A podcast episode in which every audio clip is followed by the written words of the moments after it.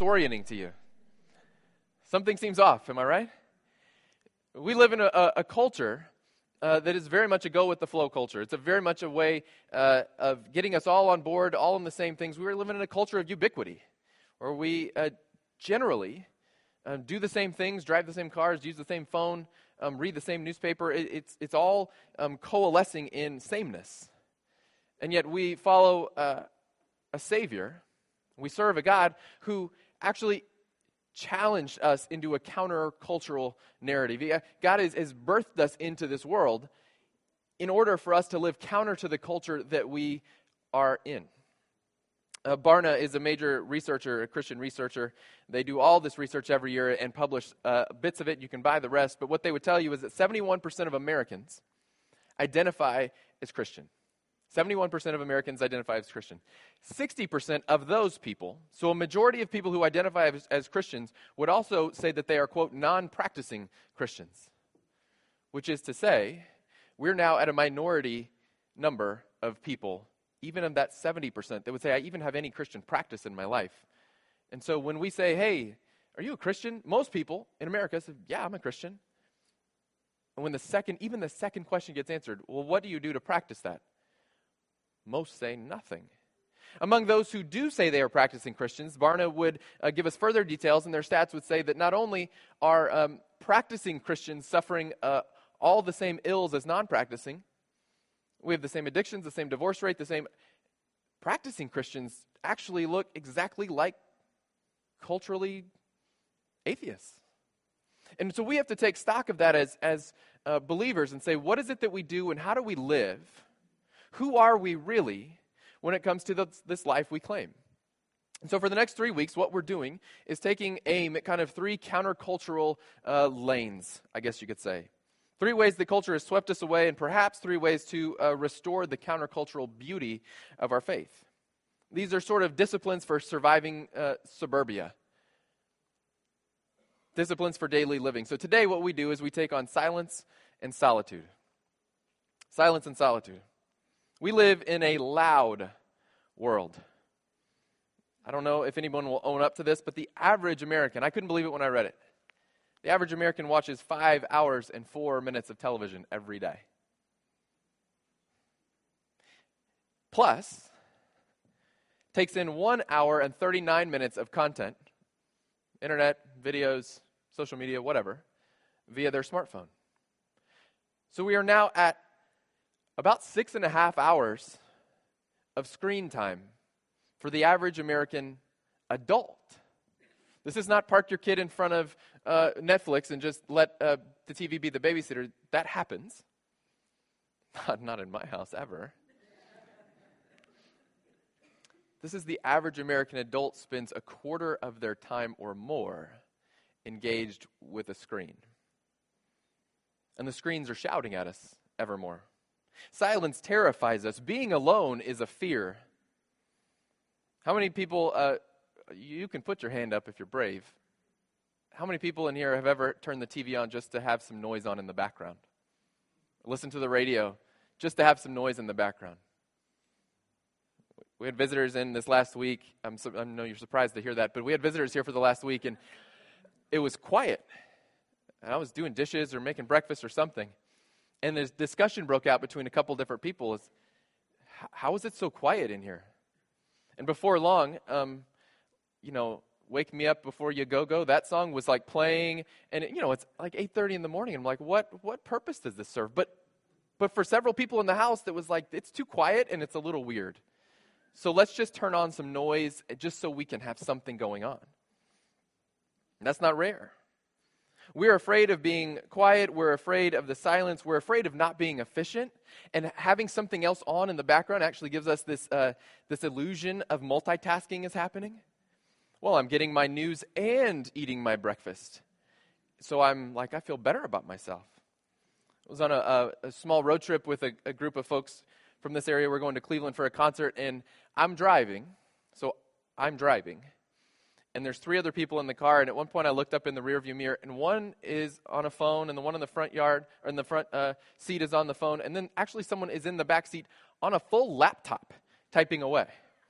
And I'm like, we have two hours collectively to like be friends and enjoy this adventure. And, and nobody could put a screen away. In fact, people brought extra screens to make sure they got some work done on the way. And I thought, this is super interesting.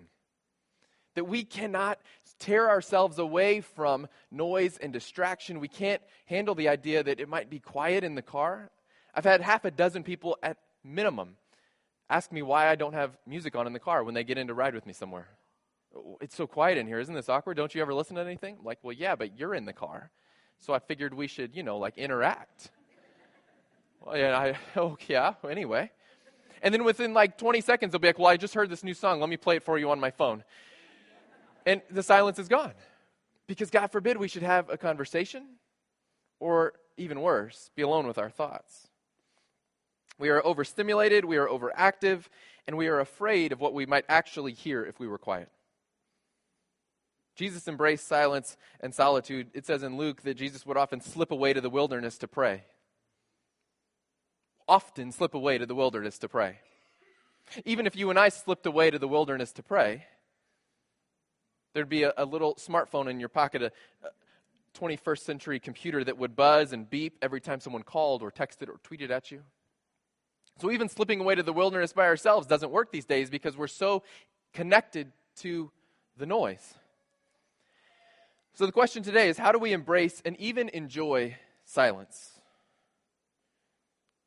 And the question we begin with is when was the last time that you were truly alone in silence? No book, no devotional, no noise, no screen, no distraction. For a lot of people in the room, it will be hard to think of the last time that we were truly alone in silence. Matthew chapter 14. At that time, Herod the Tetrarch heard about the fame of Jesus. And he said to his servants, This is John the Baptist. He has been raised from the dead. That is why these miraculous powers are at work in him. For Herod had seized John and bound him and put him in prison for the sake of Herodias, his brother uh, Philip's wife because John had been saying to him, It is not lawful for you to have her. And though he wanted to put him to death, he feared the people because they held John to be a prophet. When Herod's birthday came, the daughter of Herodias danced before the company and pleased Herod, so that he promised with an oath to give her whatever she might ask. Prompted by her mother, she said, Give me the head of John the Baptist here on a platter. And the king was sorry. But because of his oaths and his guests, he commanded it to be given. And so he sent and had John beheaded in the prison. And his head was brought on a platter and given to the girl, and she brought it to her mother. And his disciples came and took the body and buried it, and they went and told Jesus. Now, when Jesus heard this, he withdrew from there in a boat to a desolate place by himself. When the crowds heard it, they followed him on foot from the towns. When he went ashore, he saw a great crowd, and he had compassion on them, and he healed their sick. Now, when it was evening, when it was evening, the crowds came to him and they said, The disciples said, This is a desolate place and the day is now over. Send the crowds away to go into the villages and buy food for themselves. But Jesus said, They need not go away. You give them something to eat. So they said to him, We only have five loaves here and two fish. And he said, Bring them to me. And then he ordered the crowds to sit down on the grass, and taking the five loaves and the two fish, he looked up to heaven and he said a blessing. He broke the loaves and he gave them to the disciples, and he, the disciples then gave them to the crowds, and they all ate and were satisfied. They took up 12 baskets full of broken pieces left over. And those who ate were about 5,000 men, besides the women and the children. Verse 22 Immediately he made the disciples get into the boat and go before him to the other side, where he dismissed the crowds. And after he had dismissed the crowds, he went up on the mountain by himself to pray. And when evening came, he was there alone. When we look at the life of Jesus, we see that the response to distress for him is first and foremost silence and solitude. Jesus encounters what has to be a devastating personal loss, and he escapes by himself. Our most common practice in distress is distraction. When we're stressed, we actually engage in greater activity because the fear is that without distraction, we might have to feel the full weight of the emotion that we carry. We even give advice to hurting people not to be alone. And yet, when you ask people who have grieved, what was maybe the most healing part of your grieving process, of your mourning process, what was, what was it? While they will say most often that it was nice and they appreciated all of the visitors and the well wishers and the people to keep them company, most often the greatest healing happens in silence when we're forced to sit and embrace loss or embrace pain. Silence and solitude in the quiet and the alone. The void of loneliness we feel when we allow ourselves to be truly alone with our thoughts is real. There's a reason people don't like to be silent and practice solitude. Because alone with our thoughts, there's a real void of loneliness that creeps in. And it's one that can only be filled by God. And so, where you and I are guilty is that we look for shortcuts to fill that void again. Because waiting in the wilderness, waiting upon the Lord, and that can get lonely. And so, what we do is we fill it with distraction, with the same thing that everyone else in the world would fill it with. In verse 14, it says, People follow Jesus. This great crowd comes with him. And Jesus' response is interesting to me because I don't know if, if my best friend had just been beheaded and that news had been delivered to me. I don't know that I'd really wanted to deal with a big crowd. I would have probably been bitter and dismissive, if I'm honest.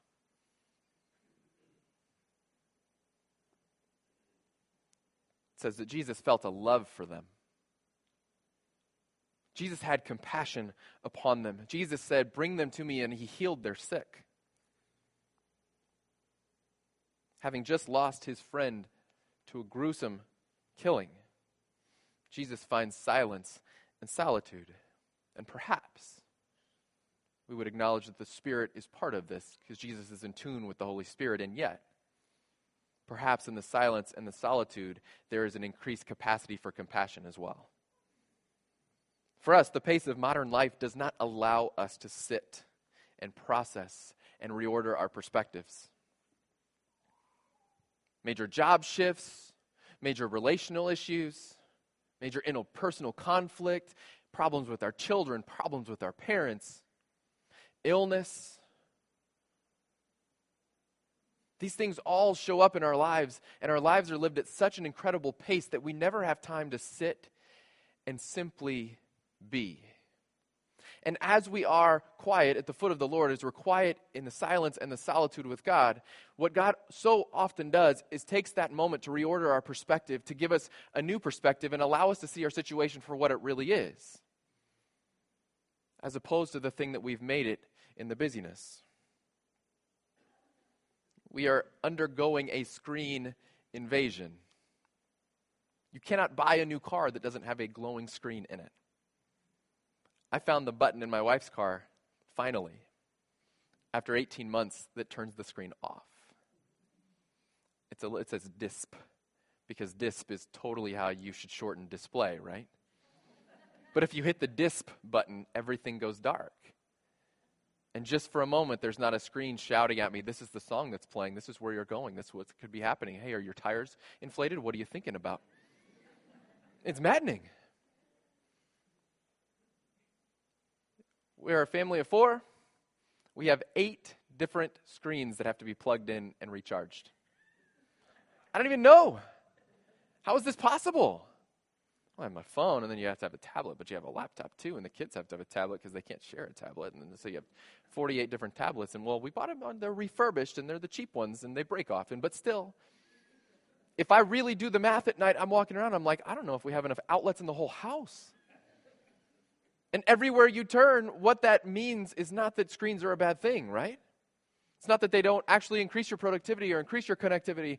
It's not that they don't give you access to a world of knowledge. All those things can be true.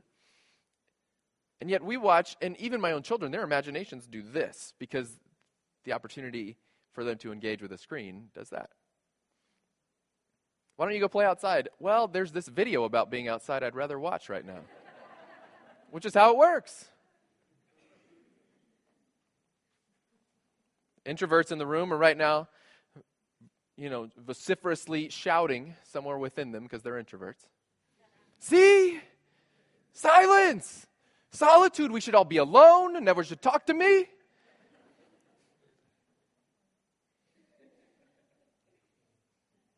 Feels good to be affirmed, doesn't it, introverts?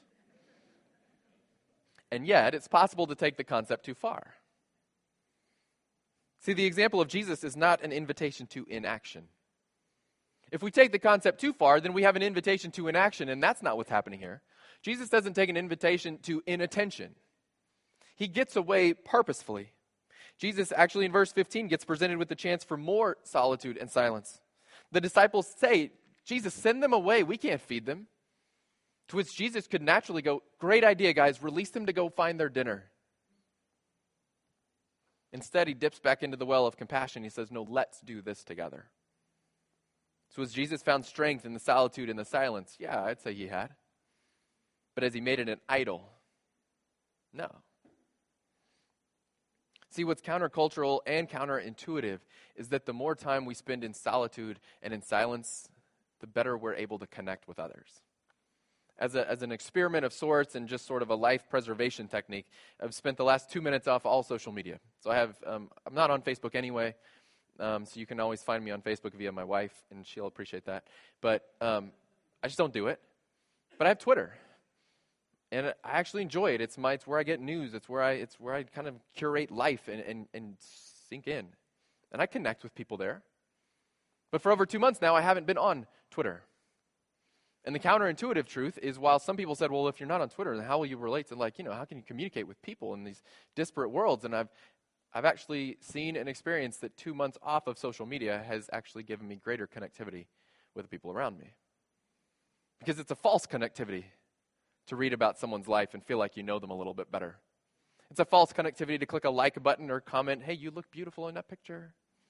That's not relationship. That's this instant gratification treadmill that we're on that isn't actually deepening anything. And so the counterintuitive truth is that silence and solitude can actually drive you to greater connectivity if you'll allow it. You know people whose phone is constantly needing to be charged? Do you know these people in the world? Whose phones are always at like 8%? Can I borrow your charger? Do you have an outlet? That's a lot of us. We just go all the time. We're never fully charged, and therefore we're never fully useful. We're always looking to replug just for a minute. Just give me a sip of some more energy. We're constantly looking for a, a hit of caffeine or a, a power nap, whatever it is, to get me through five more minutes. That's not healthy balance. The same can be said of the inverse, though. It's no healthier to leave the phone plugged in all day and never take it with you to never use it and to have it always charging. My grandparents, uh, I have two grandparents in their uh, 90s, and they have a cell phone. And the great family joke is um, we don't know why they have a cell phone because it's always plugged in in their kitchen next to their landline. why didn't you call me from the cell phone? Well, we don't take it anywhere. We leave it plugged in. It's got to stay charged. They're like, well, that, that defeats the purpose of having it, doesn't it? Well, that's not the point. We have one, so you can get off my back, right? That's how it's told to us. But that's not what your life is for either. Like, neither is your life designed to be totally on empty all the time and always needing a sip so you could be useful, any more than it's designed to be plugged in and left on the counter, because then it's not fulfilling its purpose there either. Hoarding your impact on the world doesn't work because you can't use yesterday's hours. There is a value in silence and solitude as seen in Scripture, which is this that appropriate time in silence and solitude leads to maximum impact with others. When we do what we're called to do, when we follow the way of Jesus and we actually steal away and spend proper time alone with God, which sounds easy on one level and terrifying and difficult on another, we actually have greater impact with others. Jesus' silent recharge leads to energetic ministry. His time alone leads to time with people. In verse 18, he says, Bring them here to me. Bring them to me. He's not like running from people and they're chasing him down and he's, he's reluctantly doing ministry. He says, Bring them to me. He uses a charged battery to bless the world around him. And he feeds thousands, which sounds exhausting to me. Some of you in this room feed a toddler and you're like, we need a vacation, right? So, what happens next? Right in verse 22 and 23, which we read, it said, Immediately he made the disciples get into the boats and go before him to the other side while he dismissed the crowd. And after he dismissed them, he went on the mountain by himself to pray. And when evening came, he was there alone. Immediately following ministry, he dismisses. And he sends the disciples on to the next stop, which is strategic thinking on Jesus' part because they're annoying and they're just going to keep asking him questions and wondering how this miracle happened. And so he says, Go. You go. And as soon as they're on the boat going the other way, he's like, Finally. Jesus goes on the mountain alone and prays. See, silence and solitude are for you, but they are not about you. So, what this isn't, J.I. Packer would say, we have to be careful not to seek the practices of silence that were popularized by Eastern mystics and integrated into Christianity by Gnostics and Neoplatonist Christian offshoots. What he's saying is early in Christianity, people took Easternism and they blended it with Christianity, and what they found was what we would commonly see uh, people who practice uh, yoga as a religion these days. That emptying myself of all things and being totally alone with um, the Zen of the universe is the way to peace. And Packer, among others, would say this is not the Christian idea. Christian idea is never about totally emptying yourself so as to find perfect peace. That's Buddhism. It's something different.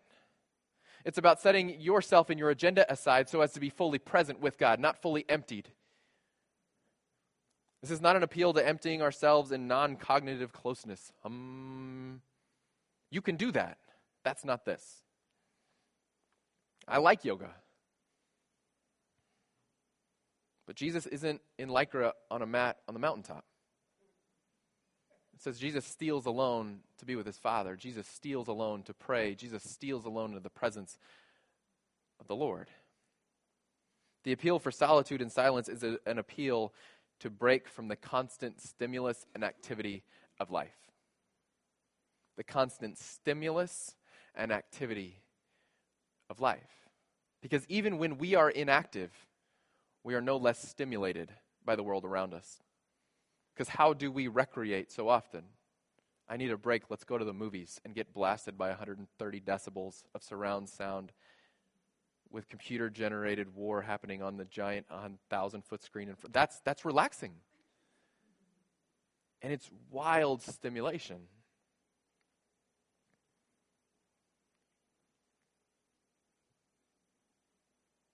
The appeal for silence and solitude is to break from constant stimulus and activity.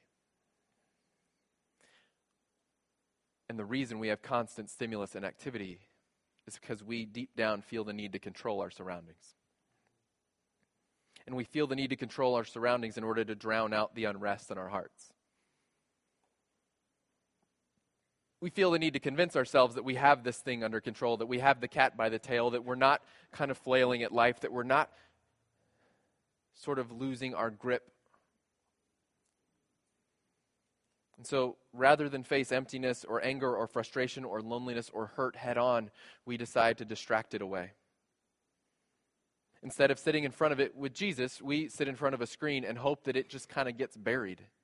And everyone knows that you know, when you take all your pain and your hurt and your frustration and your anxiety and your loneliness and you press it into a little ball and put it in the pit of your stomach, everybody knows that's super healthy, right? Like it doesn't take a genius to say, wait, wait, wait, we've heard that story before. Even people who don't know anything know that's a bad idea. And while we don't find ourselves doing this, sometimes doing this is just the same.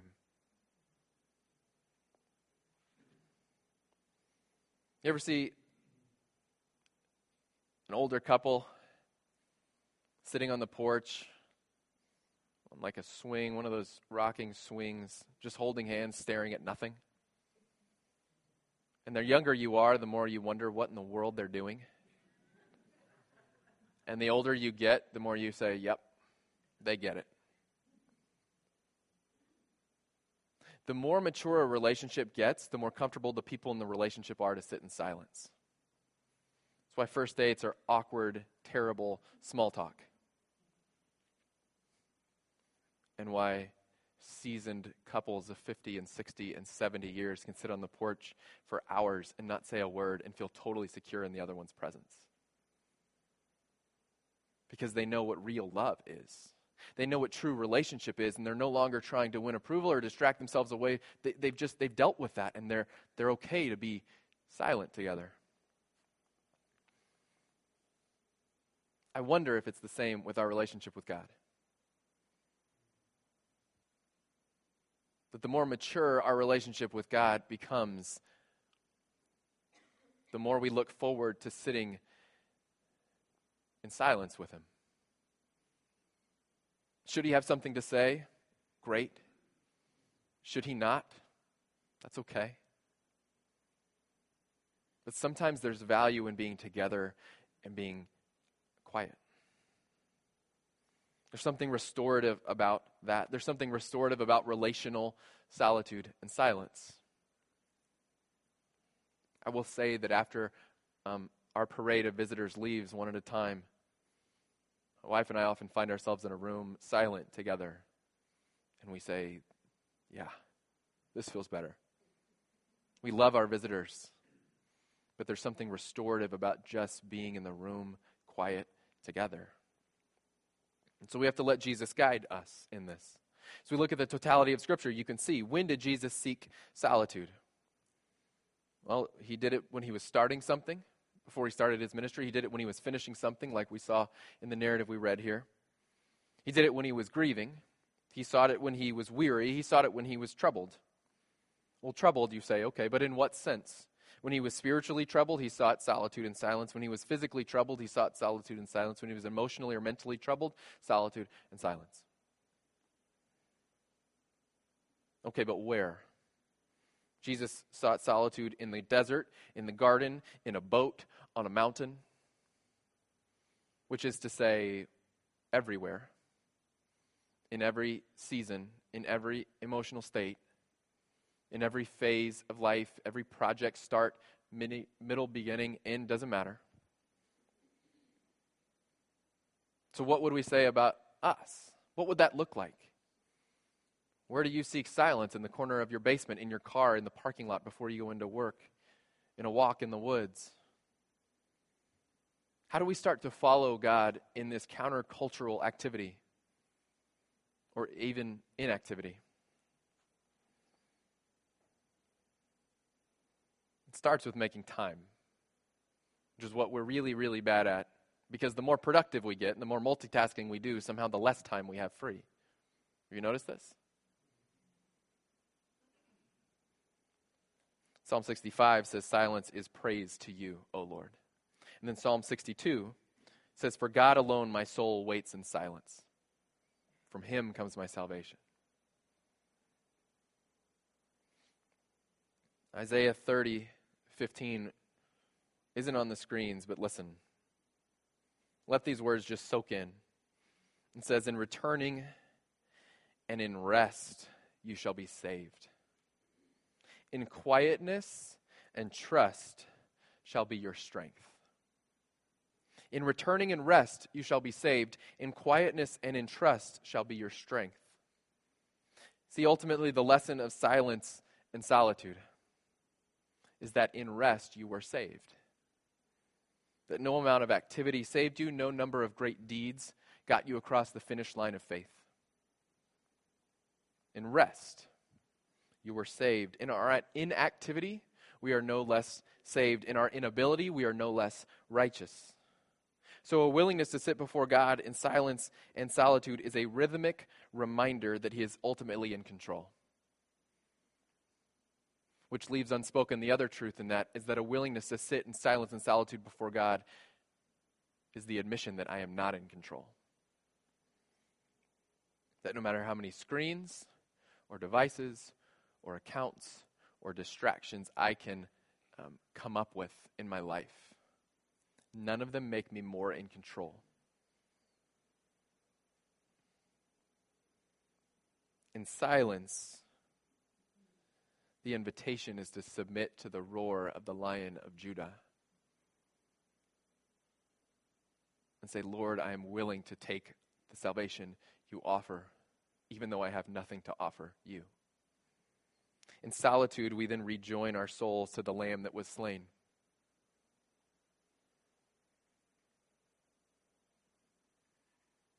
that though he was tortured, though he was taken to the cross and crucified on our behalf, did not protest. It is in our silence that we hear the silence of Christ on the cross, willing to take the pain of our sin. Our moment of inactivity, when our hearts are right, is our way of saying that for God alone, my soul waits in silence. That in my rest, He saves and restores me. And so the question this week is how can you live counter to culture? in silence and solitude? Where might you find it? And in doing so, where might you find God in a new way? Let's pray.